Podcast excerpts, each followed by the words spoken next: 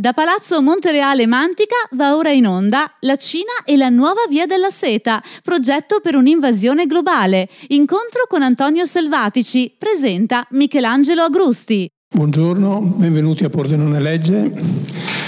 Oggi, grazie all'Associazione Industriale di Pordenone, eh, dibattiamo su un tema importantissimo, molto attuale, che è la Cina naturalmente questo sarà un dibattito ringrazio perché c'è la presentazione di un libro di Selvatici che ci potrà dare delle indicazioni eh, sulle problematiche che questa grande nazione sta portando nel mondo per le trasformazioni che ha avuto.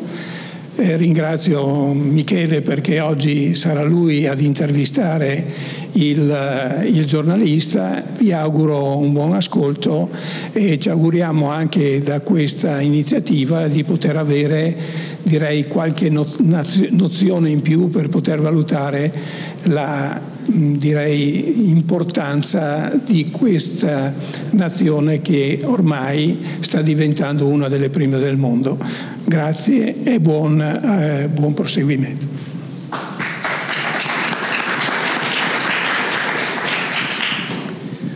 Grazie Presidente Pavan. Intanto chi è Antonio Selvatici? Antonio Selvatici è un giornalista e docente di Master of Intelligence Economica presso l'Università degli Studi Tor Vergata e docente al corso di perfezionamento post laurea di Intelligence e Sicurezza nazionale dell'Università di Firenze e del Master in Intelligence dell'Università di Calabria, dove collabora con il laboratorio sull'intelligence. È consulente della Commissione parlamentare d'inchiesta sui fenomeni della contraffazione e della pirateria in campo commerciale nella XVI e XVII legislatura. Ha pubblicato il libro del nero della contraffazione 2012-2014 e autore di numerosi articoli e saggi. Voi sapete che noi ci siamo impegnati in una lunga, durevole polemica quest'anno in occasione della imminente firma che poi ci fu di un protocollo poi edulcorato di, di intesa sulle Belt of Road eh, le vie della seta che la Cina ha firmato con numerosi paesi eh, del mondo. Eh, questi, in questi accordi era prevista anche una, un, un, un, elemento che riguardava direttamente l'economia del Friuli Venezia Giulia, cioè la sostanziale cessione di una parte del porto di Trieste in uso naturalmente e la proprietà di una parte dell'area eh, della, della, ferriera, dell'aria freddo della ferriera che eh, doveva essere, l'aria caldo della ferriera che doveva essere dismessa, quindi un'area dentro eh, la zona doganale, eh, eh quindi con dei grandi vantaggi che avrebbe eh, creato non pochi problemi, non solo l'economia della, del nostro territorio, ma probabilmente l'economia nazionale, probabilmente anche quella europea, avendo l'esatta percezione che la strategia delle vie della seta non era solo una strategia commerciale, industriale da parte del governo cinese, ma un cambio di paradigma per quanto riguardava la collocazione stessa dell'Italia nell'ambito delle sue alleanze tradizionali e eh, soprattutto eh, accedere a questa, eh, a questa strategia cinese di nuovo dominio del mondo. Pensate che i cinesi hanno inserito le Belt of Road eh, eh, dentro la Costituzione cinese, per, per, testimoniare quanto sia strategica e importante per, per la Cina questa strategia. Ecco, eh, con Antonio ci siamo incontrati proprio in quel periodo, quando avevo bisogno di elementi conoscitivi eh, più approfonditi eh, su questa vicenda perché eh, a me interessava contrastare per quanto potevamo gli effetti sul nostro territorio ma naturalmente avevo anche una visione un po' più ampia e, e, mi serviva una visione un po' più ampia per capire cosa ci stava accadendo e cosa sta accadendo a questa parte del mondo. Quindi il titolo di questo libro è questo, La Cina e la nuova via della seta, progetto per un'invasione globale. Ecco, già nel, nel catenaccio, nel sottotitolo, ci sta qual è la preoccupazione e qual è la tentazione che i cinesi hanno in questo momento nel mondo, nel mondo in presenza di una, uno scollamento, una, un, una sorta di decadimento dell'identità occidentale. Ecco, siamo alla vigilia della, di un'invasione globale, di un dominio prossimo venturo dei cinesi nel mondo? Questa è la domanda che ti voglio fare, naturalmente lasciandoti una, una valutazione ampia, ecco, ti farò poche domande perché eh, mi interessano più le cose che direi tu. Beh, eh, guarda, beh, innanzitutto grazie perché sono arrivato un po' prima, ho visto che a due e mezza c'erano già persone fuori che aspettavano facendo la fila, insomma, per cui grazie per aver aspettato tanto, aver aspettato in piedi. Insomma. Eh, un inciso, eh, questo non è un Istanbul, non è un libro scritto perché a maggio è arrivato il presidente Xi Jinping a, a firmare il memorandum. No? Eh, la mia prima pubblicazione che ho fatto all'università risale alla primavera del 2016 e considerate che la via della sete è stata annunciata al presidente Xi Jinping nel settembre del 2013. Quindi ho cominciato a studiare la via della seta poco dopo che era stata annunciata da, dal presidente cinese. Eh, per rispondere invece al Presidente, ehm, io ho provato delle slide perché essendo un, un, sostanzialmente io mi occupo insegnando ai master di intelligenza economica, io mi, io mi occupo molto più di strategia globale piuttosto di, che di economia globale, dove naturalmente la strategia e l'economia sono strettamente legate. Però spesso gli economisti vedono solamente la parte economica e non vedono la parte strategica. Eh, ho preparato alcune slide, sono molte, le scorreremo veloci, perché siccome è un discorso geopolitico, un discorso che riguarda tutto il globo, no? magari parlare di Gadar senza sapere dov'è no? poteva riuscire un po' difficile. Rispondo al Presidente. Eh, sì, ma guardate che io non ce l'ho con i cinesi, anzi, i cinesi sono bravi, probabilmente sono molto bravi di noi occidentali. Adesso, c'è questo scontro no, tra il presidente Trump sostanzialmente tra gli USA e la Cina.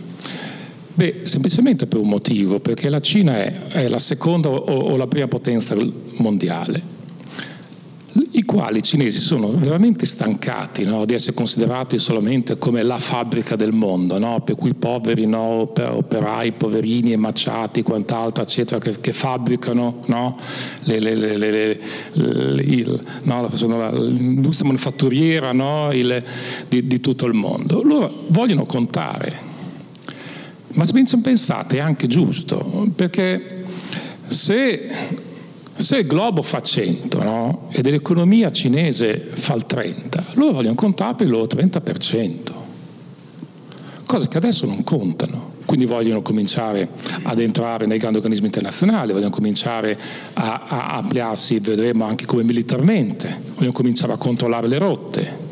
Quindi sostanzialmente anche molti spazi no, del globo che prima erano controllati sostanzialmente da una storica no, egemonia statunitense, pian pianino no, i cinesi stanno cercando di eroderla. Ma questo non è un, non bisogna imputare ai cinesi eh, delle, delle, de, de, de, delle, azioni malevoli, quant'altro, eccetera. I cinesi solamente, il ragionamento che fanno, e comunque l'hanno scritto e vi fa vedere anche dove, come, no? Il loro ragionamento è linearissimo. Loro dicono, scusate un attimo, caro Occidente, cioè Europa e Stati Uniti, guardate che noi con la nostra politica negli ultimi vent'anni abbiamo tolto dalla povertà quasi un miliardo di persone, ma voi con la vostra politica negli ultimi vent'anni cosa avete fatto? Avuto Lehman, avete avuto la deindustrializzazione, no? gli scandali finanziari e quant'altro, eccetera. Allora il ragionamento che loro fanno è questo, guardate che il modello è il nostro vincente, non è il vostro. Solamente questo, ma questo loro lo scrivono tranquillamente. Se voi vedete anche delle pubblicazioni no, tradotte in inglese dal cinese, il ragionamento che fanno è questo. Il nostro modello è vincente, il vostro modello è perdente. Quindi in realtà è uno scontro ben più ampio a livello globale no? tra due sistemi, tra un sistema democratico occidentale e un sistema invece diverso cinese. Loro dicono, bene, e la via della seta in realtà è un mezzo, no? come vedremo molto ampio, la via della seta Ecco, eh, togliamoci dalla testa tutto, probabilmente buona parte delle cose che avete sentito negli ultimi otto mesi per la Via della Seta. La Via della Seta è il porto di Genova, la Via della Seta è il porto di Trieste, la Via della Seta è il porto di Venezia. Cancelliamo questo. Ci hanno raccontato un sacco di balle su questo argomento. La Via della Seta è molto di più. La Via della Seta è un progetto globale.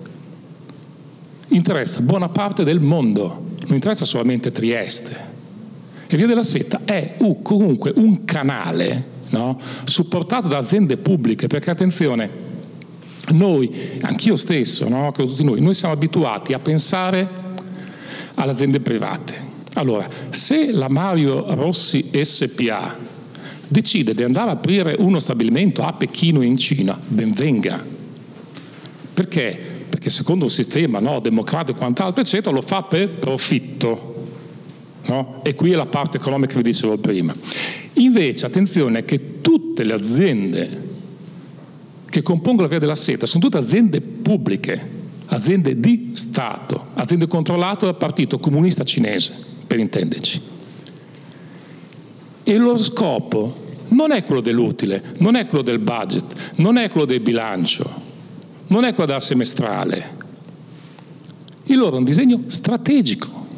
Allora, noi abbiamo da una parte del globo delle aziende che sostanzialmente la parte economica è importantissima, eh, ma, de- ma, è secondaria, contro invece un'altra parte del mondo che è la nostra occidentale, dove in realtà la parte economica no, è la parte sostanzialmente primaria. Cioè, da una parte il capitalismo, ah, PS, io non entro nel merito se il sistema no, capitalistico, se la democrazia... Allora, sappiamo tutti che la democrazia è perfettibile, no? però per me, sinceramente, è molto meglio un sistema democratico piuttosto che il sistema comunque cinese, con l'augai, i campi di detenzione, i campi di concentramento. Per cui adesso lo scontro in realtà globale che c'è è questo, tra due modelli differenti. I cinesi stanno cercando di esportare il loro modello, perché loro dicono guardate che il nostro modello è vincente e attenzione che sulla carta è vincente. Ripeto, andiamo a vedere cosa è successo negli ultimi vent'anni una parte del mondo una parte nell'altra, eh, nell'altra parte. Il loro modello è vincente. Perché?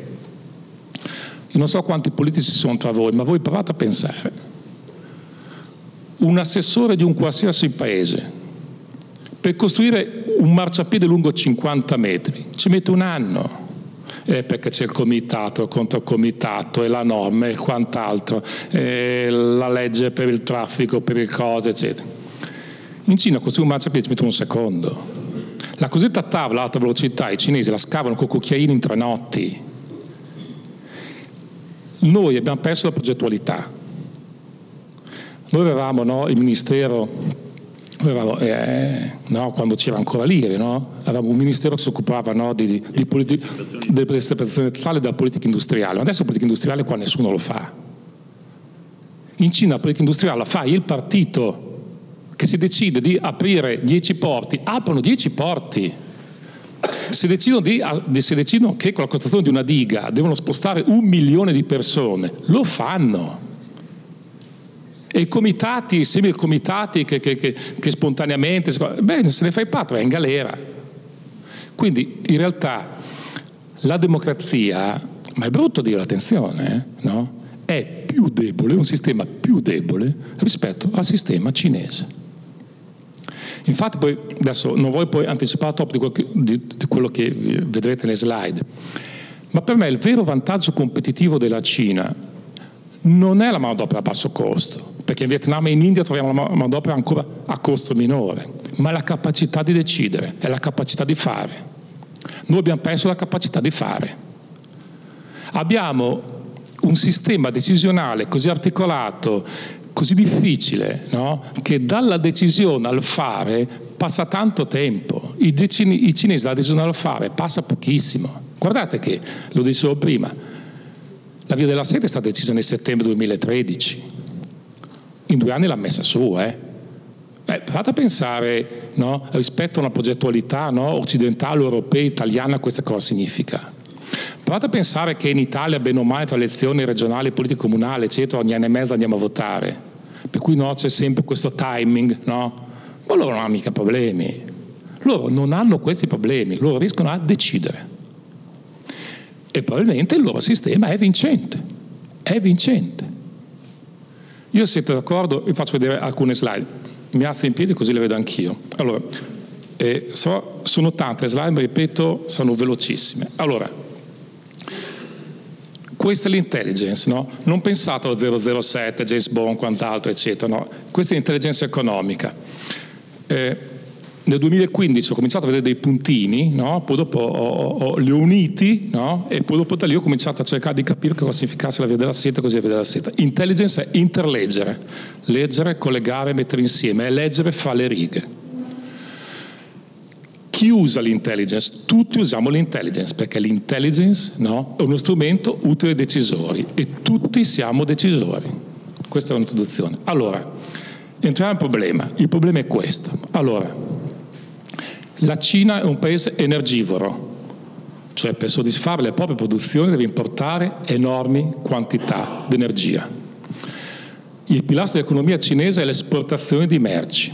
Allora, la Cina deve acquistare grandissime quantità di petrolio, ma non hanno ancora un sistema di pipeline, cioè di oleodotto sviluppato. Quindi il petrolio che entra in Cina entra attraverso le navi, le navi che solcano il mare. Le esportazioni avvengono via nave. Allora, capite come i trasporti e la relativa sicurezza per la Cina è primaria, perché da una parte importano petrolio e dall'altra parte esportano prodotti. Per cui capite che questi corridoi marittimi sono necessari per la Cina. Paradossalmente, se si interrompessero questi corridoi marittimi, no, la Cina, eh, l'economia della Cina cadrebbe. Allora, questa è una previsione, io non ci credo eh, a questa previsione, comunque vedete come il fabbisogno no, di petrolio de, della Cina presumibilmente no, crescerà molto. Allora, guardate, questa slide è fondamentale per capire la cosa. 2000, guardate, guardate solamente questa parte, la parte in rosso. Queste sono, è l'intensità dei commerci per, di navi che, che movimento di 13.000 TEU. Il TEU è un container di 40 piedi. No? Per cui sostanzialmente vedete come si è intensificato no, questi corridoi e vedete come in realtà questa è la via della seta. Questa questa la, da, dalle, dalla costa della Cina, Stretto di Malacca, India, Gadar, no? Djibouti, le, le, lo Stretto, Atene, Suez e via. Questo non è altro che la via della seta. Questa è la spina dorsale dell'economia della Cina. Allora, questo ve l'ho già detto. Che cos'è Via della Nuova Seta? Allora, è un ambizioso progetto strategico per diventare il protagonista globale è il superamento della Cina fabbrica del mondo, ve l'ho detto, e diventare una concreta alternativa anche militare all'Occidente. Non dimentichiamoci che c'è anche una parte militare della via della seta, non c'è solamente una parte commerciale. E diventare una potenza nazione con cui dover fare i conti, certo. Del resto, insomma, voglio dire, sono la prima o la seconda economia del mondo, quindi dobbiamo pur fare i conti con loro. Allora, guardate, io ho messo la biografia più decente, cioè, più, decente, più recente, sono degli ultimi due anni. Questo è un libro che è uscito 20 giorni fa, no, di uno studioso americano. La via della seta è un grande, una grande strategia per creare nient'altro che un nuovo ordine mondiale basato sul modello di governo cinese. Allora, quel che è successo negli ultimi due anni, no, ehm, la letteratura straniera specializzata comunque sta arrivando un pochettino alle stesse conclusioni apro un inciso, un inciso che è molto triste.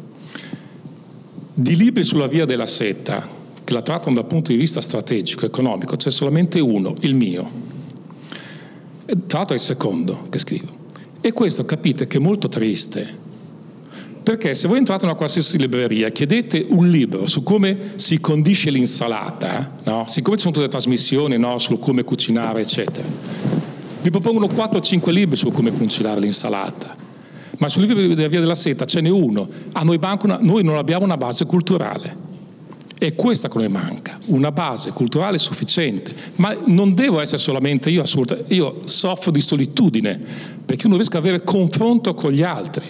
In Italia non ci sono studiosi che studiano la Via della Seta in questo modo, perché probabilmente è scomodo, no? capite come questa è veramente un'anomalia per il nostro paese. Io vorrei che di questi libri ce ne fossero 20 e 20 studiosi da 20 angolazioni diverse ad occuparsi via della seta, dopo si fanno dei convegni insieme, uno la pensava in un modo, uno pensava in un altro, poco male, ma questo crea cultura. Noi non abbiamo cultura su questo e ci hanno riempito, scusate, cretinate, perché non c'è una cultura di base. All'estero, soprattutto negli Stati Uniti, anche in Francia, comunque stanno uscendo molti libri sulla strategia cinese e moltissimi comunque arrivano un, un po' alla, alla stessa conclusione. Questo, beh, questo è pubblicato sulla Spegna, che è una, la rivista dell'Aspen Institute, no? eh, con sede a Roma. La Cina ha deciso di plasmare un nuovo ordine mondiale che la vede protagonista.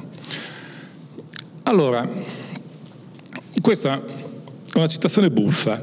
Vedete, deriva da un magazine che si chiama Il filo di seta. Il primo numero uscito nel marzo del 2019, verso un ordine globale più armonioso ed equo. Secondo voi chi è l'editore? Il governo cinese attraverso l'ambasciata di Roma. Questo me l'hanno dato loro perché è un convegno di, uh, che si è tenuto a Milano, cioè, invitate anche i cinesi, avevano lasciato su una poltrona delle riviste, io subito ne ho presa una, dopo me la sono letta e ho visto, all'interno contiene comunque questo articolo, intitolato Verso un ordine globale più armonioso ed equo. Non sono io folle no, che penso al grande vecchio e quant'altro, eccetera, ma lo scrivono loro, ma non sono le pubblicazioni in italiano, scrivono anche le pubblicazioni cinesi poi tradotte in inglese. Eh, questo mi ha avuto sorpreso perché l'SRM è il più grande istituto di ricerca di, di, di, per quel che riguarda la parte marittima navale del Mediterraneo, si pubblica a Napoli, eh, è un, scusate, è un centro studio che ha sede a Napoli, il socio di maggioranza Istituto San Paolo Torino e comunque pubblica degli studi annuali. La versione 2019 dice paradossalmente forse l'aspetto meno esplorato e considerato, ma di sicuro il più importante della prospettiva cinese è il disegno di riequilibrio geopolitico. Quindi insomma il tema è, è, è sempre quello. Guardate questo. Questa è una pagina del Sole 24 Ore, quindi giornale di Confindustria. Questa è una pagina no, che i cinesi hanno pagato. Guardate cosa c'è scritto. One Belt, One Road eh, un grande paese responsabile impegnato a migliorare la governance globale. Questo è stato pubblicato su Il Sole 24 ore di maggio di quest'anno. Cioè non sono io che le regole o penso no, o, o, guardo delle cose che non ci sono. Questo, ripeto, è Il Sole 24 ore. Allora, ci ho detto, che cos'è la Via della Seta? Voi troverete 100 mappe sulla Via della Seta, molto probabilmente una sarà diversa dall'altra. Sostanzialmente esiste una Via della Seta marittima, e una via della seta terrestre. La via della seta marittima è quella che sostanzialmente deve raccogliere le merci dalla parte costiera est della Cina, passa attraverso lo strato di Malacca, passa a sud dell'India, Gadar, no? poi abbiamo visto, no? entra a canale di Suez, poi dopo arriva ad Atene, Pireo. Vedete, questa invece è la parte superiore, no? è, la, è, la, è, la, via della seta eh, terrestre che eh, riguarda, di cui non vi parlerò insomma, per brevità che invece insomma, è la via terrestre su treno, su, su, su ferrovia, su binari. Questa è ancora un'altra slide sulla via della seta, anche questa via della, via della seta, anche questa via della seta, anche questa, no? questi sono i vari corridoi che collegano i due rami, cioè del ramo marittimo no, dal ramo terrestre, ma non per noi sui singoli corridoi. Ancora questo per l'Imis la via della seta, però attenzione, questa pubblicazione cinese, esiste una via della seta artica, è per questo che la Via della Seta è un progetto globale, perché riguarda l'Artico. E questo, guardate, è una pubblicazione no, della, della, della, Repubblica Cinese no, in versione inglese. Per cui la Via della Seta è anche questa, è la Via Artica. La Via della Seta è questa. Questo è il logo della Via della Seta. Un'autostrada che attraversa da sud a nord la Giamaica Capite come la via della seta non è solamente il porto di Trieste, ma è qualcosa molto di più. La via della seta è Panama. Panama è passato da influenza americana a influenza cinese. Perché? Beh, semplicemente perché Panama è un nodo strategico. E provate a pensare che prima dell'accordo che i cinesi hanno stilato con Panama, stavano già pensando a un canale parallelo Questa è via della seta. Questo è un elenco non aggiornato, perché è di sei mesi fa, dei paesi che hanno aderito alla via della seta. Contateli, credo che siano un centinaio. Eh, sappiamo che la via della seta ha interessato anche l'Italia, sappiamo che è interessato prima Venezia, poi dopo Trieste. No? Su Venezia c'è un progetto che a dir poco aberrante. No? Venezia, dopo l'esperienza del Mose, no? dopo, eh, dopo altre esperienze negative che ha avuto la città, hanno pensato, e qui sta il professor Paolo Costa, a un porto offshore. Allora, siccome a differenza di Trieste, Venezia non ha i fondali, no? ha cercato, hanno pensato a una piattaforma esterna, cioè nel mare, no? dove potessero attraccare le, le, grandi navi, quindi quelle che pot- potevano trasportare 21.000 TEU, cioè 21.000 container, e poi collegate via terra con un sistema di, di, di, di piccole barche. A voi sembra possibile, no? voglio dire, che Venezia che, Vene- che, il porto commerciale di Venezia no, possa ospitare una nave che porta 21.000 container, che è lunga 440 metri, cioè come quattro campi da calcio. Una follia. Una follia. Una follia perché?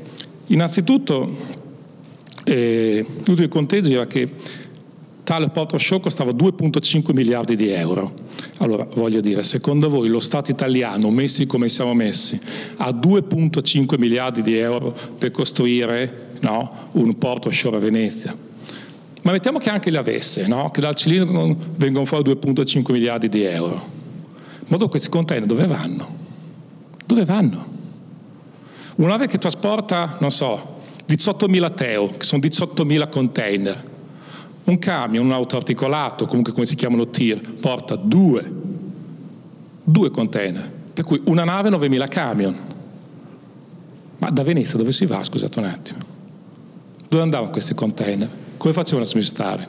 Mancava tutto il retroterra, mancava tutto il retroporto. Fortunatamente adesso, poi dopo il, il, il progetto di Venezia no, si è molto ridotto, e conseguentemente poi dopo è data, è data molto l'attenzione per Trieste, perché sappiamo che Trieste ha dei fondali che sono 18-20 metri. Quindi a Trieste non importa fare comunque un'isola offshore no, per fare le grandi navi, perché le grandi navi pescano 16 metri. A Venezia non potevano entrare, invece a Trieste sì. Allora, qua ci sono alcune slide che ho aggiunto perché sono a Pordenone. Allora, probabilmente in pochi di voi sanno no, che esiste una cooperazione no, tra la Cina e alcuni paesi no, de, eh, centrali dell'Europa. Guardate, sono questi. Si chiamano 16 più 1, dove 1 è la Cina, ma adesso 17 più 1 perché se ne è aggiunto un altro. E sono questi. Come vedete, oddio, noi ci siamo qui, no, quindi in, ci interessa. Ancora un'altra slide.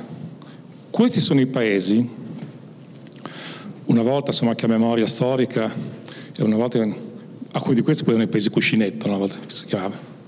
Sono i paesi che hanno un rapporto preferenziale con la Cina, anche se fanno parte dell'Unione Europea.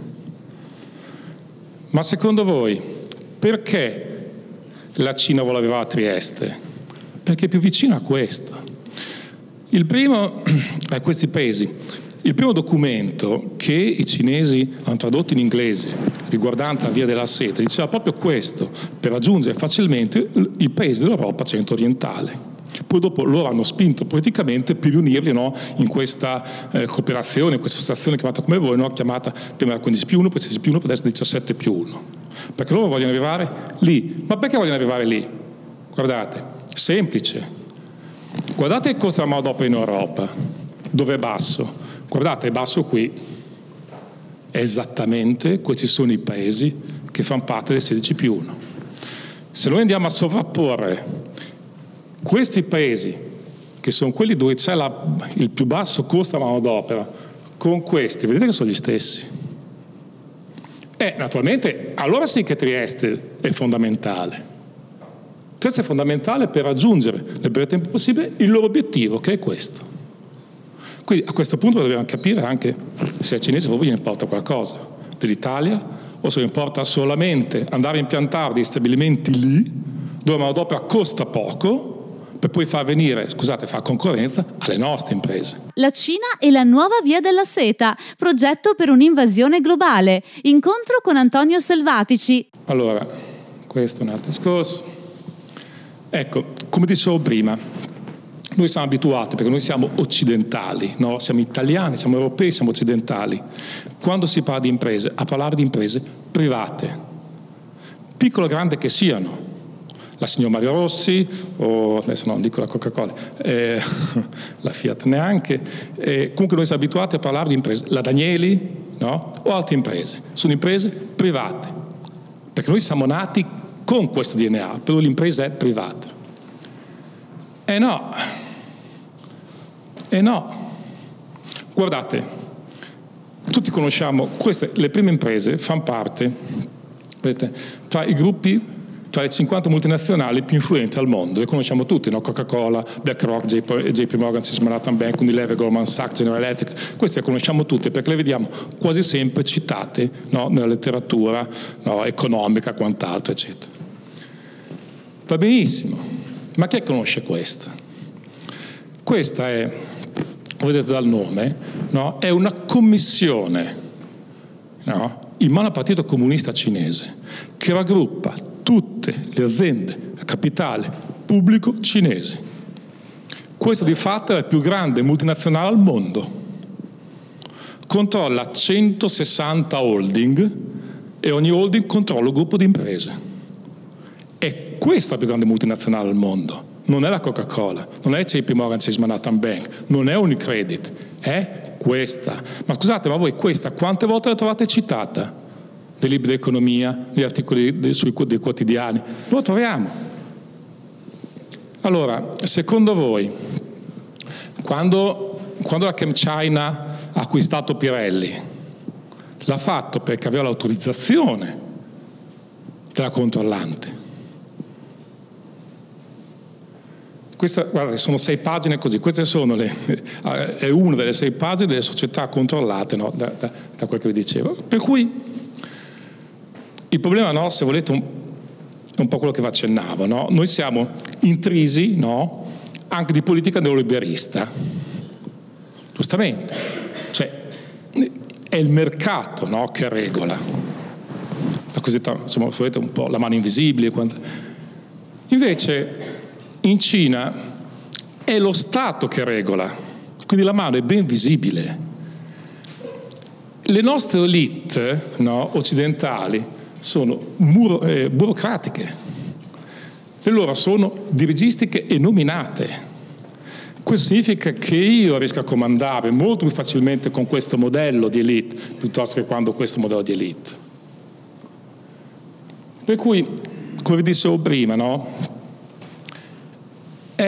È il miglior vantaggio competitivo che vanta la Cina è quello della struttura del comando del paese, un sistema economico autoritario a guida pubblica, autoritario e a guida pubblica. È lo Stato che programma finanzia, non è il signor Mario Rossi. Vedete, questo è un concetto che, di cui si sta già cominciando a discutere. Ancora Spegna, no? la, la, rivista dell'Aspen dice lo Stato di diritto nell'economia avanzata è una grave debolezza. Ancora Castagnola che ha fatto un bellissimo libro eh, il mondo che ci attende sarà dominato da chi tra regime autoritario e democrazia riuscirà a controllare e presidiare nuove frontiere tecnologiche. Comunque sempre questa, no? tra regimi autoritari e democrazia. Eh, vabbè, questo è Forchielli, esempio scoppiettante. Cos'è un altro vantaggio della Cina? Che è l'unica nazione al mondo che vanta una chiara strategia globale. La via della seta è una strategia globale. Gli Stati Uniti non hanno ancora una strategia corrispondente, cioè così forte, così ampio respiro. Quindi ad oggi, no, in tutto il globo, la via della seta non ha paragoni né per ampiezza no, né per quantità di quattrini che, che eh, devono, vogliono investire. Eh, questo è l'ex ministro degli esteri cinesi, la Cina vuole guidare la nuova globalizzazione, adesso no, non vi annoio, insomma, però eh, ci sono no, eh, molti autori, studiosi in giro per il mondo che arrivano tutti quanti alla, alla stessa conclusione nell'Occidente noi abbiamo assistito alla separazione tra potere e politica. Per esempio, voi provate a pensare, no? il potere che ha no? Una, un Google, un Amazon, un Facebook, la politica è un'altra cosa. Invece in Cina i due poteri, potere e politica, coincidono e questa è la loro forza. Questo libro vi dice poco, comunque in realtà, questo è un libro scritto da eh, Morire attraverso la Cina, di Cina, no? questo l'ha scritto Peter Navarro, ma Peter Navarro no, è il consulente economico di Trump. Peter Navarro è l'ispiratore dei dazi di Trump e probabilmente è stato scelto da, dal Presidente Trump proprio per questo, perché tre anni fa lui aveva pubblicato questo libro. Allora, noi eh,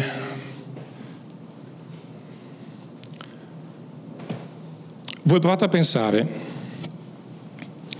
prima il Presidente diceva la nuova via della seta è stata inserita nella Costituzione della Cina. Allora, la via della seta è un progetto di economia per quel che riguarda la Cina, economia no? economia non solo economica, abbiamo visto anche no? di, un certo modello, no? di esportazione di modello. Poi provate a pensare a un'economia occidentale, se sia possibile inserire quello che è sostanzialmente un progetto di economia internazionale, di espansione di economia internazionale, entra nella Costituzione. Ma ci debbono dei matti, da noi non è assolutamente possibile questo. Loro l'hanno fatto sostanzialmente per una cosa, per dare continuità, perché il sostituisco nella Costituzione dà continuità e questo significa che la via della seta non terminerà col presidente, con l'attuale presidente, ma probabilmente no, avendo inserito nella Costituzione fa continuità. La strategia è questa, guardate. Una delle prime slide vi ho fatto vedere che la Cina è un paese fortemente energivoro, e è da sempre in debito di energia, quindi lei deve importare energia. Buona parte dell'energia passa da qui, dallo stretto di Hormuz. Secondo voi la via della seta dove ha un caposaldo? Qui, a Gadar. Perché questo vedete che tra un poco diventerà anche una base militare, navale. Perché? Semplicemente perché da qui transitano le petroliere che portano il petrolio in Cina. Questo è un nodo della via della seta. Questo è... Altro nodo, Djibouti. Perché Djibouti è un nodo fondamentale della via della seta? Perché le navi commerciali per entrare in Europa passano di qui. Per questo è il canale di Suez. Chi controlla Djibouti? Se ecco, vedete, qua si vede meglio. Chi controlla Djibouti? Controlla l'accesso al canale di Suez. Ma guardate, Djibouti è un piccolo paese, guardate, è un paese, il PIL per il 47% trasporti e commercio, quindi significa un paese molto debole, no? no, no. Secondo voi, adesso io mh, ho tolto tutte le slide economiche, tutte quelle che riguardavano no, tutti gli investimenti che i cinesi hanno fatto in tutti i paesi di, in, che vi faccio vedere. Ma loro cosa hanno fatto? I cinesi sono andati a investire qui. A Djibouti hanno fatto due nuovi porti, un aeroporto, strade e ferrovie. Conseguentemente loro controllano il PIL, ma se controllo il PIL controllo anche il paese. Questo è l'argomento molto più delicato, molto più di intelligence. Allora, quando noi accendiamo il computer no, e accediamo a Google, quant'altro, eccetera, il 97% delle informazioni passa via cavo, non via satellite. Quindi i cavi sono quelli attraverso cui passano le informazioni esiste anche una via della seta dei cavi, dei cavi sottomarini. Non dimentichiamoci che Huawei da poco ha costituito una società no, che stenderà, anzi che ha già cominciato a stendere i cavi sottomarini. Quindi esiste una via della seta commerciale, esiste una via della seta militare e esiste anche una via della seta di controllo dei cavi, perché di qua passa l'informazione. Vedete, questa è una foto del satellite della prima base, e questa è significativa, la prima base militare extracontinentale della Cina è stata costruita a Djibouti. Questa è la base militare navale cinese a Djibouti. Hanno anche una base, adesso stanno anche, tra virgolette, conquistando Port Said. Port Said è eh, si trova in Egitto, stanno facendo dei grandissimi investimenti perché quello è, diciamo, è lo sbocco naturale de, de, del canale di Suez a nord. Il Pireo, sappiamo tutti cosa c'è al Pireo, il Pireo è stata una grossissima debolezza dell'Europa. Il Pireo sappiamo tutte le vicende della Grecia, no? a un certo punto Atene si rivolgeva a Bruxelles e gli chiedevano quattrini, si rivolta a Pechino e i quattrini gliel'hanno dati, li hanno riempiti di soldi, ma in cambio hanno voluto il porto. Il porto del Pireo è cinese, è della Cosco. Questo è stato un gravissimo errore da parte di Bruxelles. Perché? Perché la Grecia fa parte dell'Europa. Quindi le merci che dalla Cina arrivano al Pireo diventano intraeuropeo. E per il trattato di Schengen è molto più difficile controllare la merce quando è intraeuropea piuttosto che extraeuropea. Loro sono stati furbi, loro sono stati bravi. Loro così riescono a controllare la merce in entrata in Europa. Eh, guardate che però cosa succede, no, a proposito. Guardate questo diagramma come è fatto bene. All'interno no, è la percentuale no, de, fatto 100 no, le, le, le, le, quantità no, di, di, di, container che, che vengono smistate nel Mediterraneo Guardate che cosa è successo. L'unico che è calato, cos'è? Gioia Tauro, 2008 14%, è arrivata a 7. Guardate il Pireo, cosa ha fatto? Ha raddoppiato. La quota che ha perso Gioia Tauro l'ha presa il Pireo. 12 meno 2 fa 10, 14 meno 7 fa 7 il Pireo ha guadagnato quasi tutte le quote di Gioia Tauro. Infatti Gioia Tauro ha mandato a casa 400 dipendenti, Gioia Tauro adesso è, è stato ricapitalizzato e ha un nuovo socio. Però guardate come no, Gioia Tauro ha una caratteristica, un porto di transshipment, cioè a Gioia Tauro arrivano le navi grandi dove i container proprio vengono smistate su navi più piccoline, questo è transshipment. Il Pireo adesso è diventato un posto di transshipment, è andato a rubare no, il posto di Gioia Tauro. Un inciso, Gioia Tauro è in mezzo al nulla, uno dei posti a più alta infiltrazione di andrangheta e criminalità organizzata. Secondo voi, e Gioia Tauro è la prima impresa della Calabria, eh, provate a pensare, secondo voi i dipendenti del porto di Gioia Tauro quei 400 che sono andati a casa, quando finiranno le sovvenzioni pubbliche, se non vengono riassunti, secondo voi dovranno lavorare in un posto in cui non c'è un'azienda? Probabilmente la comunità organizzata no? non vede l'ora no? di riassumerli. Quindi vedete come in realtà, no? ecco, questa è una conseguenza della via della seta che riguarda l'Italia. Gioia Tauro ha perso. PS, io sono andato anche due volte a Porto di Gioia Tauro a parlare di queste questioni. Vedete, questa è un'inchiesta che ha fatto la Olaf la nostra polizia europea che si trova eh, a Bruxelles e si è accorta no, che nel porto del Pireo entra di tutto, ma per forza. I cinesi sono arrivati lì, sono comprati, i cinesi hanno una forza commerciale di quattrini fuori misura. Secondo voi i greci riescono ad opporsi severamente in dogana no? con chi sostanzialmente proprietario del porto, su chi ha investito sul porto? Guardate che sul porto del Pireo i cinesi hanno fatto investimenti incredibili. Le gru più moderne per il transshipment si trovano al Pireo adesso, perché i cinesi, ripeto, sono bravi. Hanno un progetto di, i cinesi di, stanno costruendo un porto qui, in Algeria, in Iran, in Tanzania. Eh, questo, ecco, guardate, il ragionamento che si faceva prima. Eh, 29 dicembre 2014 viene costituito il Silk Road Fund. Primo versamento 40 miliardi di dollari americani.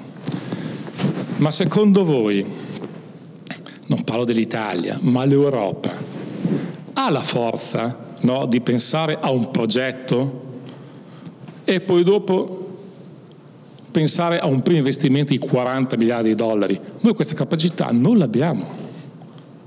Non l'abbiamo anche beh, adesso non vi faccio vedere tutto diversamente. Guardate, questo, guardate solamente la cronologia, no?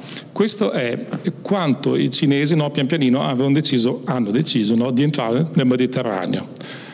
Guarda, 2004, prima acquisto, 2007, 2015, 2015, 2016, 2016, 2016, 2016, 2016. Questi sono i cinesi, la presenza dei cinesi nel Mediterraneo.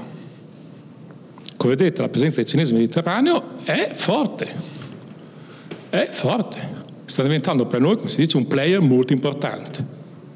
Nel Mediterraneo, nel Mediterraneo i cinesi vogliono contare e Trieste è uno di questi tasselli. Abbiamo visto il perché, perché vogliono entrare no, nell'Europa centro-orientale. Venezia, guardate co- cosa scrisse Paolo Costa su, sull'Imes. No? I cinesi hanno pubblicamente dichiarato di interesse a costruire e gestire finanziarie. Cioè i cinesi erano disposti a costruire, a finanziare, ma anche a gestire. Cioè si ripeteva esattamente lo schema che era stato usato al Pireo. E noi questo assolutamente non potevamo permettercelo. Non potevamo permettere per me che una nazione straniera, i cinesi, venissero in Italia, costruissero un porto, se lo finanziassero e lo gestissero.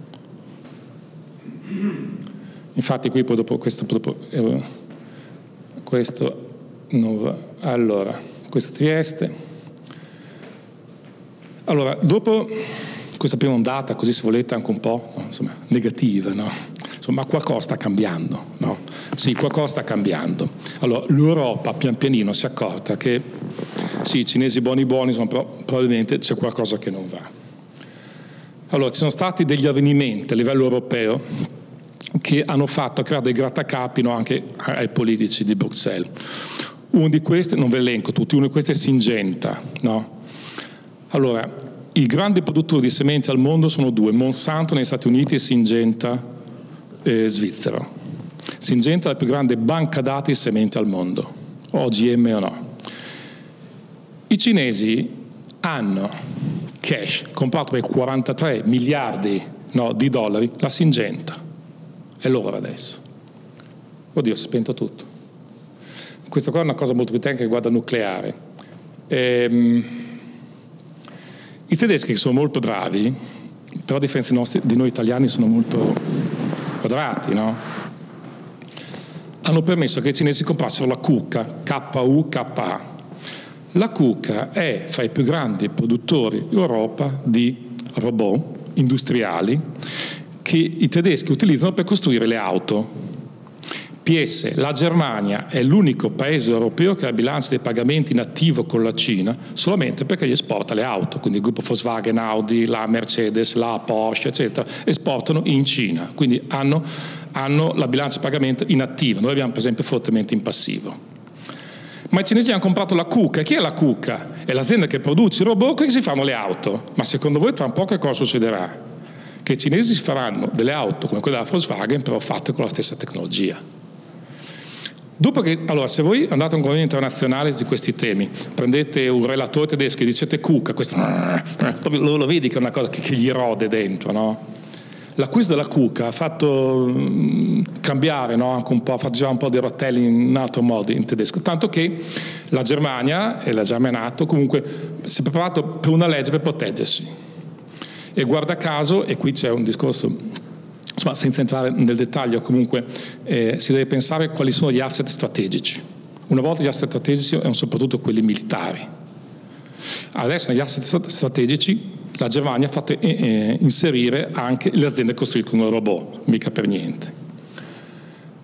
Questo documento fondamentale dell'Europa, vedete, questo è stato elaborato nel 2017, a fine 2017. Eh, questo ci interessa per capire che qualcosa sta cambiando. Guardate di, di tutto il documento solamente la parte in rosso.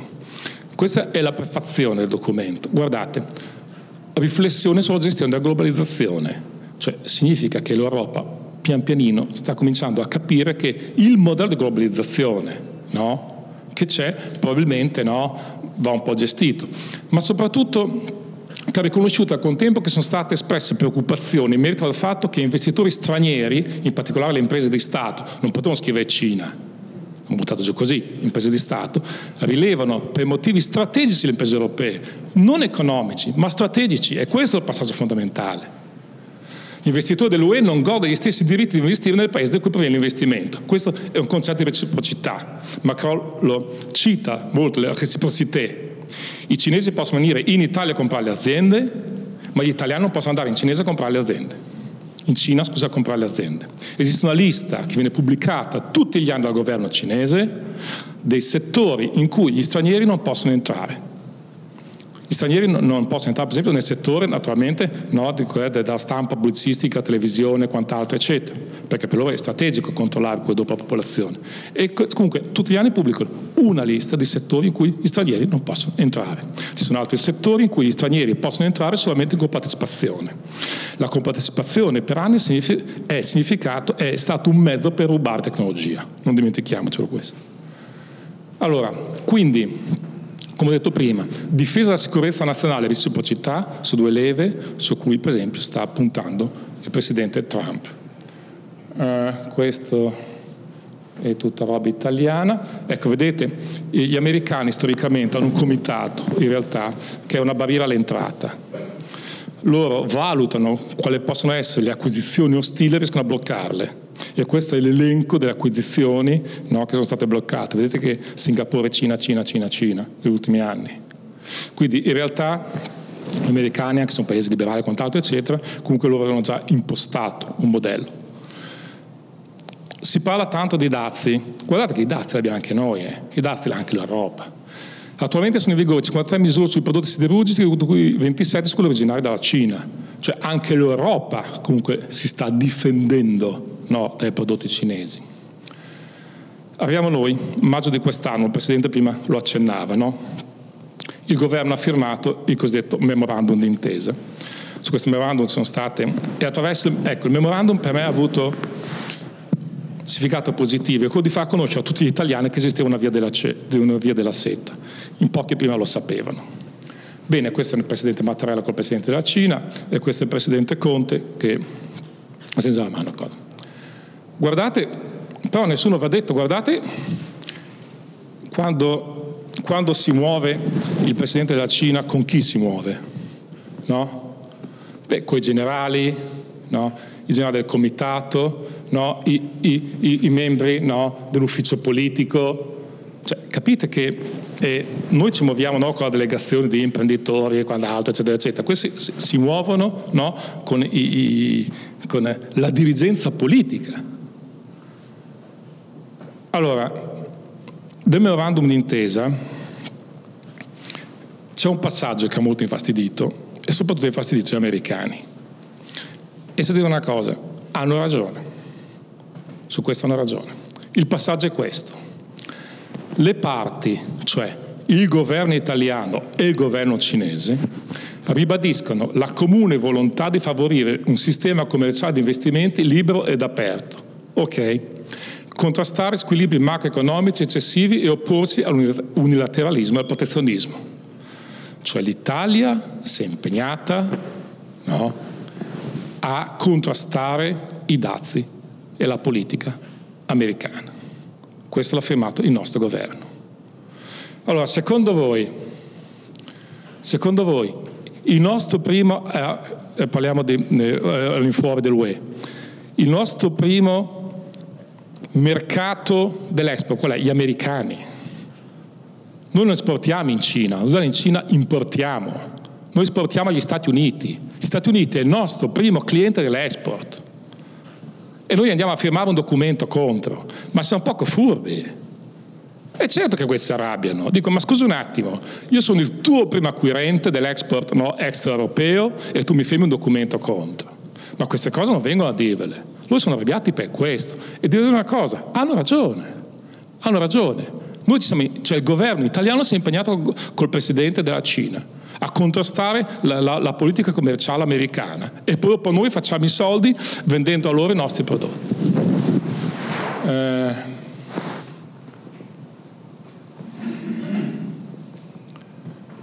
questi sono argomenti di cui si parla no? Huawei, no? Cos'è Huawei? Perché Huawei? Perché il Presidente Trump ce l'ha tanto con Huawei, no? Huawei di qui, Huawei di là, è vero, no? Cose, eccetera. Ok, siamo a questo punto, no? Guardate, la Cina esporta per 500, lasciamo perdere l'unità di misura, per 504 agli Stati Uniti no, e importa 130. Però, vedete, non c'è reciprocità. La Cina è fortemente esportatore. Allora, semplicemente il Presidente Trump diciamo, pensa, cercando di bilanciare un pochettino quel numerino lì, no? per il bene della nostra economia. E questo è il nodo. La Cina sta in piedi perché esporta, no? e c'è comunque un, una differenza no? notevole tra gli stati. C'è un deficit commerciale notevole. Guardate, da quando la Cina è entrata nel WTO, vedete che si è allargato, no? a parte la crisi del 2007-2008 ogni anno no, la differenza, no, questo gli scambi di beni americani con la Cina, vedete che è una forbice che si allarga sempre di più.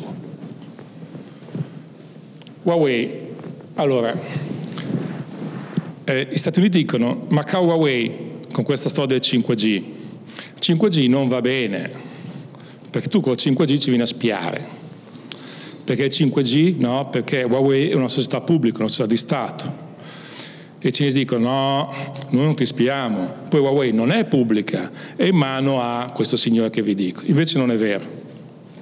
Oddio, questo documento di intelligence americana. L'1% è quel signore che tutti citano, ma l'1%. Antonio, abbiamo 5 minuti. Ok, l'altro 99% no, una trade union, ma trade union sono i sindacati. Secondo voi i sindacati cinesi che sono in mano? Allora, questo è un documento americano, qua loro sono, nel 2017 National Intelligence, loro hanno visto che Huawei comunque eh, supportava no, eh, la National Intelligence Work, cioè che Huawei e ZTE supportavano l'intelligence. Allora, per, allora questo, perché 5G? 5G è il mezzo che permette l'attuazione delle smart city. Le smart city cosa sono? Sono delle, società, sono delle città, che, già, che ora già ci sono in Cina, in cui i cittadini sono controllati. C'è un esempio no? di una, di una eh, città cinese in cui, in cui, la smart city è un, è sistema che funziona funziona attraverso la rete 5G che la supporta, è l'unica che la supporta adesso perché ha un numero di dati incredibile, no? di un cittadino che per tre giorni non va a lavorare vanno a bussare dicendo scusi ma è da tre giorni che noi non lo vediamo in giro. In realtà i, i sistemi no, di telecamere con riconoscimento facciale riconoscono esattamente le persone cosa fanno, le abitudini, i percorsi e quant'altro. E se uno non si alza dal letto, no, tipo grande, grande fratello, poi ti viene a dire guarda perché tu non ti sei alzato. Questo è il catalogo di una società che produce questo software di, di intelligenza artificiale, vedete? Ha collegato 420.000 device e ha una curva di popolazione di 10 milioni di persone, cioè controlla 10 milioni di persone. Vado veloce, questa è tutta parte di intelligence, ve la tolgo. Allora, guardate, la differenza è questa. Questo è il corrispondente, anche se non esiste, Parlamento cinese. Questo è il nostro. Allora, vuol dire, secondo voi è più facile che una decisione esca da qui o che esca da qui. Ecco. Poi andiamo ancora avanti. La spesa militare cinese. Guardate come i cinesi, quanto stanno spendendo i cinesi. A livello globale è la seconda nazione che sta, che sta investendo. Allora, voi sapete che il gruppo Mochi eh, Ferretti Craft no, è stato uno dei più grandi produttori al mondo di yacht di lusso, Ferretti, anche il marchio Riva, anche il marchio Mochi Craft, eccetera, è stato acquistato dai cinesi.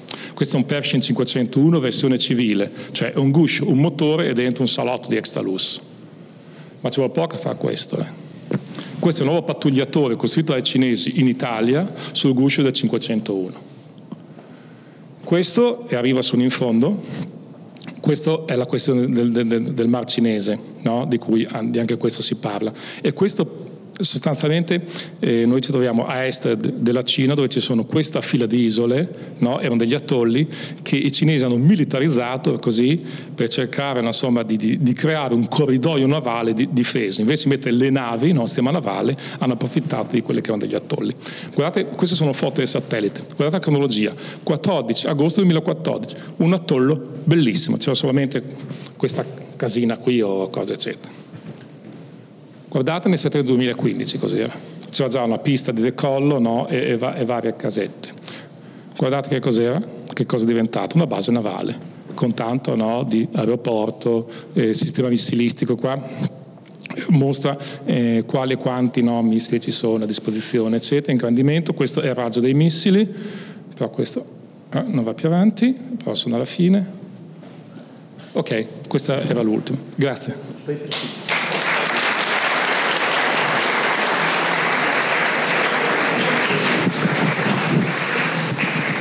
Faccio l'ultima domanda che è questa. Governo eh, eh, Camale Conte, lo chiamiamo così visto che il nostro simbolo di quest'anno è il camaleonte. Chi sono gli uomini cinesi in questo governo? Allora, sfortunatamente ieri nel Consiglio dei Ministri è passato, è passato comunque un decreto in cui eh, le competenze del che erano in capo al MISE, cioè quindi al Ministero dello Sviluppo Economico, che riguardavano il commercio estero, quindi anche la Cina, sono stati trasferiti al, alla Farnesina, quindi al Ministero degli Esteri, quindi a Di Maio. Quindi, Di Maio la settimana scorsa ha fatto tornare da Pechino l'ambasciatore italiano e è diventato capo di gabinetto. E si sa già, perché è già stato anche pubblicato, comunque che l'attenzione di Di Maio sarà molto sulla via della seta e sulla Cina. E questo è incredibile come con un decreto legge si possa comunque svuotare un ministero, perché prima Di Maio era ministro dello sviluppo economico, passato alla difesa, agli esteri, scusate, ha voluto lui per sé quella funzione. E io questo lo trovo veramente scandaloso. Cioè non si può giocare così a scacchi con le funzioni dei ministeri. Grazie, mi pare che sia stata una bellissima lezione senza interruzioni e che sia stata largamente illuminante. Grazie Antonio. Grazie a voi.